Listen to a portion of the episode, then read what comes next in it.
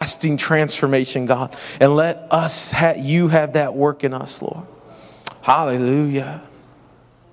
Hallelujah. Hallelujah. Hallelujah. In Jesus' name. Amen. Amen. Hallelujah. Well, I, and I just, my heart is, and I'll be honest, I haven't been a, to a ton of FCA convention devotions, but uh, my heart this morning was just that we come and we meet with the Lord, and I'm not going to share for a real long time. I think this morning, I think Todd said it last night, it's more than just reading the Word or hearing the Word, it's meeting with Jesus, and the Word is obviously a huge part of that. And we don't have a long time this morning, but my prayer is that we could just begin our day meeting with Jesus, and, and it would just be a good start to that. So I, I just want to read a passage and kind of just hone in on, on one little passage of Scripture here. And uh, I just, it's something that God has been dealing with me over the past couple months and showing me. Uh, and I, I pray that maybe it would speak to you. It would, God would use it in your life this morning. It's in John chapter 16. And if you want to head there with me, um, there's no screens or anything today, so your physical Bible or digital Bible. Um, John chapter 16, and we're going to go to verse 16 and just read for, for a little while this, this passage right here. Jesus is talking, and we're familiar with it, but it says, A little while, and you will not see me. And again, a little while, and you will see me, because I go to the Father. Then some of his disciples said among themselves, What is this he says to us? A little while, and you will not see me. And again, a little while, and you will see me. And because I go to the Father. They said, therefore, what is this that he says a little while? We don't know what he's saying. Now, Jesus knew that they desired to ask him, and he said to them, Are you inquiring among yourselves about what I said? A little while, and you will not see me, and again, a little while, and you will see me? Most assuredly, I say to you that you will weep and lament, but the world will rejoice, and you will be sorrowful, but your sorrow will be turned into joy. A woman, when she is in labor, has sorrow because her hour has come, but as soon as she has given birth to the child, she no longer remembers the anguish for the joy that a human being has been born into the world. Therefore, you now have sorrow, but I will see you again, and your heart will rejoice, and your joy no one will take from you. And in that day you will ask me at nothing. Most assuredly, I say to you, whatever you ask the Father in my name, he will give you. Until now you have asked nothing in my name. Ask and you will receive, that your joy may be full. And I, I don't know about you, but I'm guessing what, what's true of me is probably true of a lot of you that, that in ministry I've found that a lot of times my joy, and I want to hone in on the last part of that, my joy is determined by maybe how my ministry is going, or it's determined by how the attendance was on Sunday morning, or my joy, you know, will go up if we saw several people saved, but if I got a bunch of criticism about my message, my joy will go down, and and it, it, it wavers. And we've all, I'm sure, talked about how happiness and joy are not the same thing. But I feel like what the Lord showed to me is this idea that you have a joy that nobody can take from us. And one thing I struggle with, real honestly, in ministry is joy. I have lost my joy, and I would blame the ministry, I would blame people, and I'd say, man, the ministry's stealing my joy, the people are stealing my joy. But the reality is, what Jesus says is, I'm giving you a joy when the Holy Spirit comes, you're going to have a type of joy that nobody can take from you. And I really believe that Christians, and I tell my church all the time that joy should be the mark of Christians. But if you ask people, describe a Christian, and I even think we'll take it a little further, describe a pastor, would joy be one of the things that comes off their lips? Because joy is the thing that the world is critically lacking, and it's something that we've been promised that we can have, and it can never be taken from us. And that should be something that people see and they want inside of us. But if you say, describe a Christian, I don't think very many uh, people in the world would describe joy. And I even think if you ask them to describe a pastor, I think very few would describe joy. And for a long time, that wasn't me. You look, describe me, and people could say a lot of nice things, but joy probably wouldn't have been one of them. But I believe it's a mark of a Christian. Jesus says the kingdom of God is what? We know it righteousness, peace, and joy. And just as much as knowing that we're the righteousness of God in Christ Jesus should define us as being in the kingdom, so should peace and so should joy. And, and I think the thing that God began to show me, and And maybe this will help somebody here today is that joy is not a pursuit. You know, even in our Constitution, you know, most of us here probably from America, and it's life, liberty, and the pursuit of happiness. And we can treat joy like it's something that we've got to pursue. Like if the right set of circumstances change, if my church just grew to a certain number and, and things just began to click, and, and that then I would have joy. But that is the farthest from the truth. In fact, I think it's a lie from the enemy. If this would just happen, then I would have joy. And in fact, joy is not a pursuit, it's a promise. Joy is a promise. What we see here, Jesus says the Holy Spirit's going to come. He's going to give you a joy that nobody can take from you. It's not something that we pursue, it's something that we lay hold of as a promise from God. And that's something that I had been missing, and I've been blaming people and things for stealing my joy. Or sometimes I'd even bring it personal and say, Well, I let them steal my joy, or I let them take my joy, and I'm not going to let those people take my joy. But the reality is, they can't take my joy if what the Bible says is true. They can't take it. Nobody can take it. He says, I'm giving you a joy that no one can take from you. In the New Living, I think it says, I'm, you're, you're going to have a joy that no one can rob from you. And it's not based on how well ministry's going. Ministry, you can have the worst year of ministry ever in the world's eyes, but you can still be full of joy. And, it's based on I've been with Jesus. And the whole reason he's saying I'm going to have a joy there is, is the things like Todd was talking about last night because you got the Holy Spirit. He's saying it's better. And He says, I think it's funny how he's telling the disciples, he's got to say it again and again. I tell you the truth because you're not going to believe me. He keeps saying that. I tell you the truth. It's better that I go away. It's better that I'm leaving. And, and for them, that had to be unfathomable the fact that how can it be better that Jesus is leaving? And yet they realized a few weeks later that, yeah, it was better because now we've got the Holy Spirit. Uh, we've got Him with us all the time, and we've got a joy and a peace and a righteousness nobody can take from us. And uh, I think I, I lost my joy because I was focused on what I was doing rather than what I was becoming. And whenever I would get focused on that, I would lose my joy. But when the Holy Spirit comes, you're going to have joy and nobody can take it. And I think sometimes, you know, I, we think of God like Gandalf from Lord of the Rings with the big white beard and he's kind of, you know, stern and looks like that. But I see a God like in Zephaniah 3:17 where it says he rejoices with singing over us. God is up there rejoicing. He's not a stoic God. He's not a, a, a, harsh God. He's a loving God who sings over us, rejoicing. And I don't even think sometimes we can picture that because of what's been portrayed of God in, in modern culture and, and what we've seen. But says he rejoices over us with singing. Joy is a promise. It's a promise of God that, that can't be taken. The kingdom things, you know. The kingdom things can't be taken. We tell people, lay hold of the promise for your health and claim the promises of God for your health. But what about claiming the promises for our joy? You would never say the devil could steal your righteousness, right? Oh man, I'm no longer righteous in God's eyes because the devil took it. We wouldn't say that. But yet we'll tell people, don't let that person steal your joy. And I've told many people, how many have ever said that to somebody? Don't let that steal your joy. Don't let them steal your joy. I've said it a, a bunch of times. And what I see there is that they can't steal our joy. And, and what God began to show me, first I thought, well, I don't, don't steal it, I give it away. But I feel like the Lord showed me it's even more than that. It's not just that I give it away, it, it's that I, I trade it in. I trade it in for something that I somehow think is going to be is going to be better.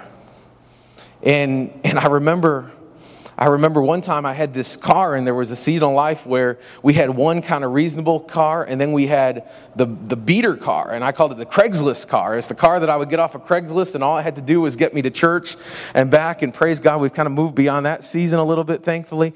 But I had the, the Craigslist car, and I remember and this car was beat up. My wife wouldn't even ride in it, she was so embarrassed of it.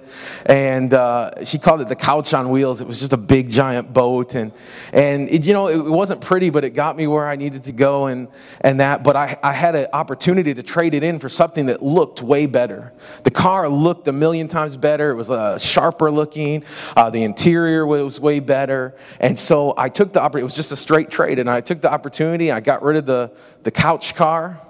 And uh, I traded it in for this car that, that looked way better, looked interior, looked better, everything looked great. And the old car was actually, my wife made fun of, but if you ever watched the show 24, Jack Bauer drove that car in like the first season of 24. So I said, that's not the couch car, that's the Jack Bauer car. And uh, it was doing flips and stunts and all that. But anyway, I traded it in, and I traded it in for this, you know, shiny, nice looking thing. Well, the day after I got it, the air conditioning broke the air conditioning worked fine when I tested it. The day after, the thing broke. Everything started breaking down. The thing was as lemony as lemon could be, and it was just falling apart. And I realized this was a lousy trade. This was a lousy trade. I made a horrible choice. I traded in something that was getting me reliably from where I had to go one place to another, and I traded in for something now that was broken down. I was always fixing, and I really think that we do the same thing with our joy. We, nobody can take it.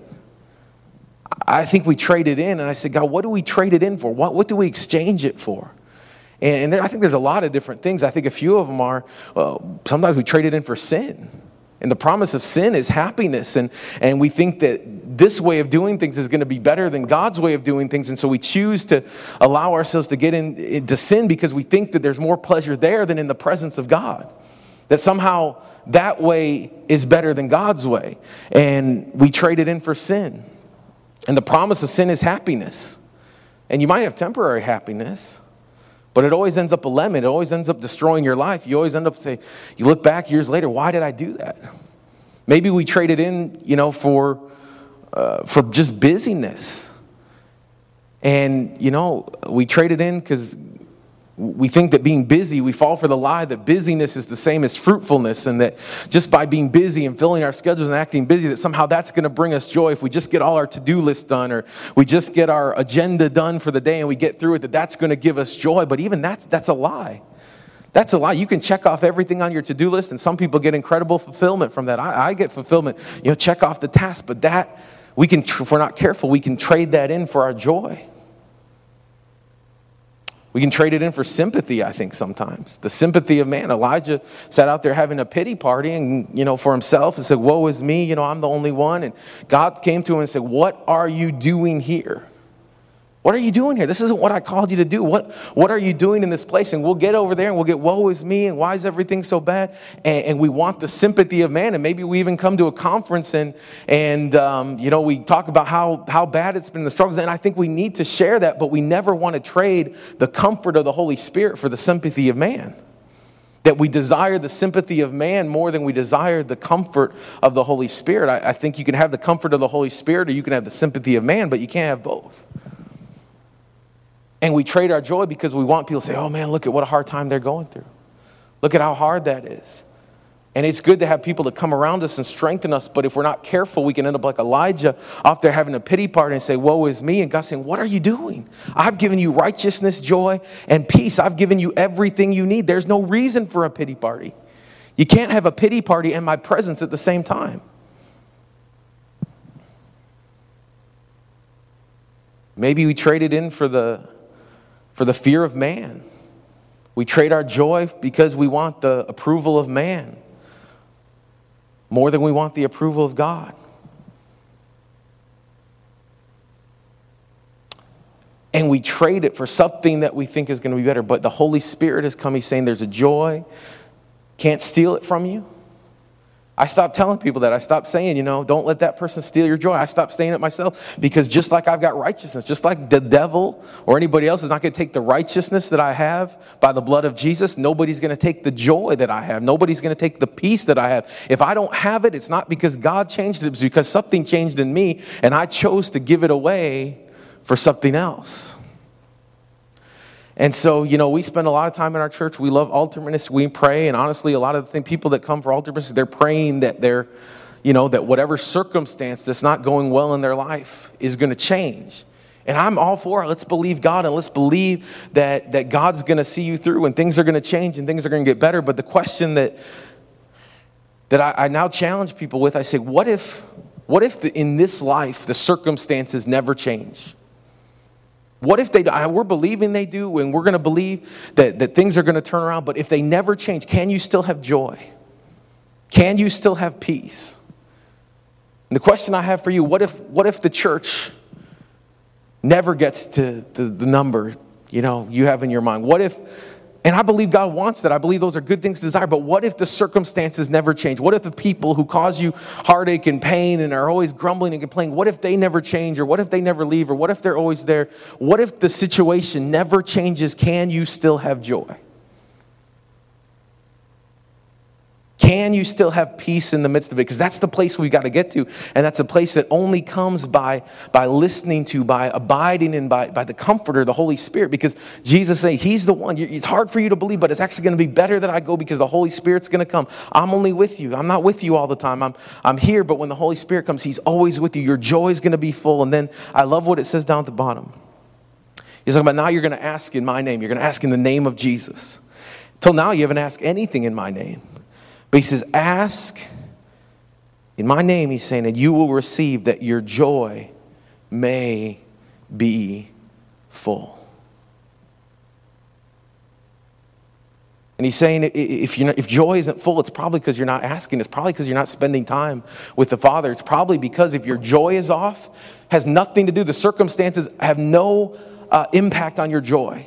And that's the place we got to get to. That's the place I had to get to. If Sunday morning was awful and everything went wrong, and, and this last Sunday it, we, had, we were doing baptisms, it was fun. We were doing baptisms, and uh, we, had, we had three people we were baptizing, and we got the first two and the last one, and and um, I call out the last, I said, okay, Elizabeth, you come out. And, and we get, you know, I told, the, I even tell the church, I said, this is a, this is a most important day. You're like, cheer. And when they come out, you cheer and you clap and you shout. And, and uh, so I said, Elizabeth, come on out. And the crowd, everybody starts to cheer. And I look over at the door. We have like a door to the green room area.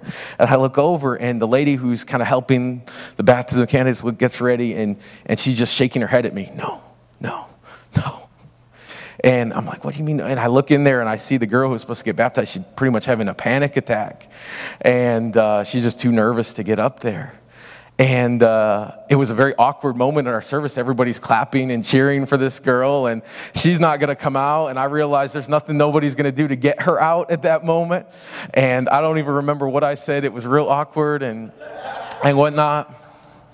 But we've all had Sundays like that, right? Where it didn't go how we planned, or, or the message didn't come across, or certain people didn't like it. But can, in the midst of that, we still have joy? Because if we don't have joy, it's not because Sunday morning didn't go well. It's not because our church isn't growing. It's not because um, these people are giving us problems. If we're not having joy, it's because something is off in here. It's because something is off between us and the Holy Spirit. It's because we haven't been spending time there asking and seeking. It, it's, it's because we've traded it in for something else. Maybe we traded it in because we've got too much to do to spend time in the presence of God. And that is so I would just I would just challenge you with this question today and and ask you, how, how's your joy? How's your joy? If I were to ask on a scale of one to ten, where's your joy? And if we really believe the scripture, I have to say that God wants us at a 10 all the time. You say, well, that's not possible. How can we do that? That's all I see. He's going to give you joy nobody can take. When you ask in my name, you will receive that your joy may be full. I don't think we should ever have a one, two, three, four, five joy. If I believe the scripture, I have to believe that our joy can be at a 10 all the time, no matter what the circumstances, and even if the circumstances never change. And that's the place I'm believing that God's going to get me to. So, God, no more dependent on, on how Sunday morning's going, no more dependent upon that per- person if they're giving me problems or not, no more dependent upon. Um, anything, even your family life. If your kids are giving you issues that, well, I just can't have joy. No, I believe the promise is that in the midst of all that, there can be a joy that no thing, nobody, nothing can take or steal from us. Amen. Amen. Hallelujah. Can we just, just um, I just, just between you and the Lord, just that question, where's your joy? On a scale one to 10, where is your joy? In the last in the last couple months, where's your joy been? Has you been at a two or a three? Say, maybe I've been at a eight. God, what, let's let realize that this is a promise. This isn't a pursuit. We're not pursuing joy. This is something that we have in Jesus Christ. Just like we have our righteousness in Jesus Christ, we have joy, we have peace, and we're going to walk in it. We're going to choose to walk in it every day. And that's the thing that the Lord's been doing in me. And the thing that challenges me, I go to, I just got, and, and when the Lord began to speak this to me, it was in Cambodia. And I was there and I saw the joy in the churches there, the joy in the Christians there. They had nothing.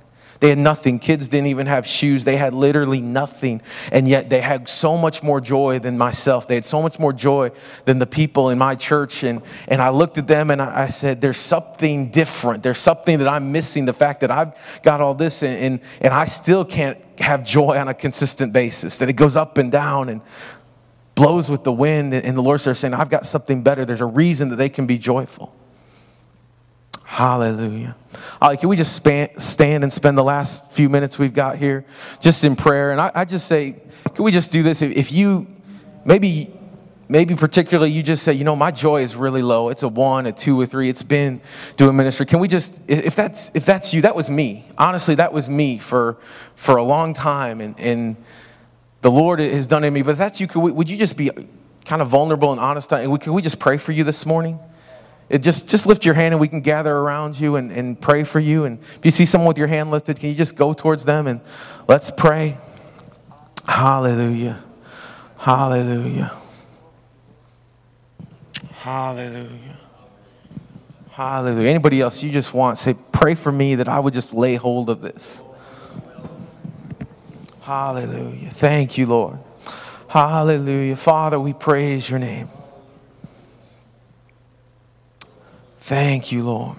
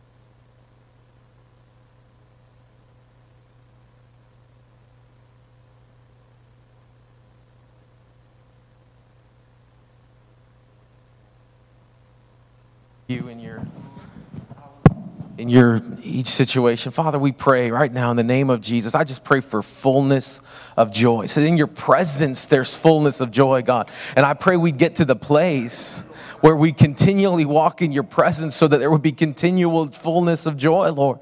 And so I pray for any, any joy tanks, Lord, that maybe seem empty, Lord. I thank you that you would just speak, Lord, and you would just give revelation like you've done for me that joy is a promise from you that we lay hold of. Nobody's going to take it, nobody's going to steal it, Lord. And I pray if any of us here have traded it in, Lord, I pray that we would just right now, in this moment, this morning, at the start of this new day, we would just declare that we are taking it back. We are laying hold of it again. And I pray just for new, uh, new level. I just pray for fullness, God, not levels, but fullness of joy in everything that we do, in spite and through any circumstances, good or bad, that the joy of you, Lord, would be our strength in everything that we do, Lord. And that if anybody here, I just believe, Lord, if, if that's you, if the joy was was lacking, there's going to be a new strength there. There's going to be a new power there. And we just thank you, Lord, and we just declare right now, Lord, we just lay hold of that in you, that our joy is full. We ask you right now, we receive from you right now, Lord, and today we start this day with joy. We start this day with praise. We declare that you are a good God, that you are a mighty God, Lord, and we just thank you for your presence this morning.